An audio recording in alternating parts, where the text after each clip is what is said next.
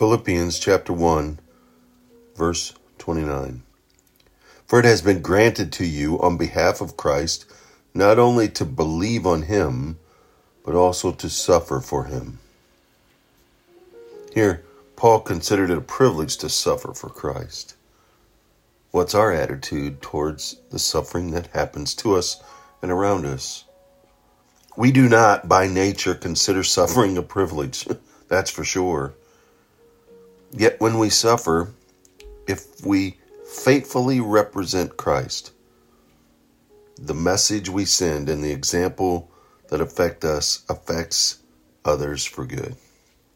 Suffering has benefits. One, it takes our eyes off the earthly comforts. It weeds out our out superficial believers. Are you committed to Christ? It also strengthens the faith of those who endure it. It serves as an example to others who may look at us and they see who we're looking at, who we're trusting in. When we suffer for our faith, it doesn't mean that we have done something wrong. In fact, most of the times it isn't. In fact, the opposite is most of the time true. It just verifies that we have been faithful. Use the suffering that happens in your life to build your character. Don't resent it. Don't let it tear you down. But help it to remind you to focus vertically. Trust completely. And to set self aside so his spirit that dwells within you can rise and reign and take on the difficulties and struggles. When we do that,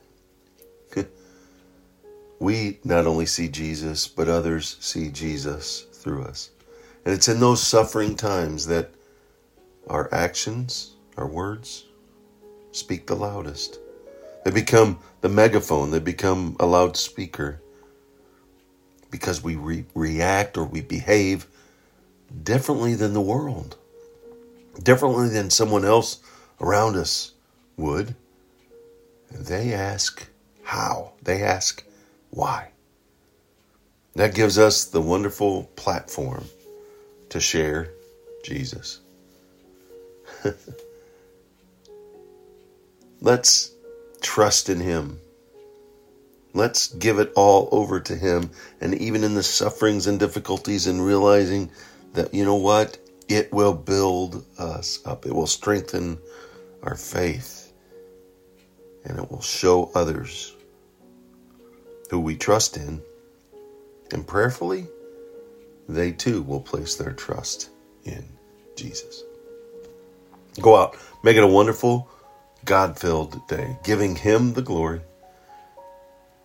He did it. Let's do it.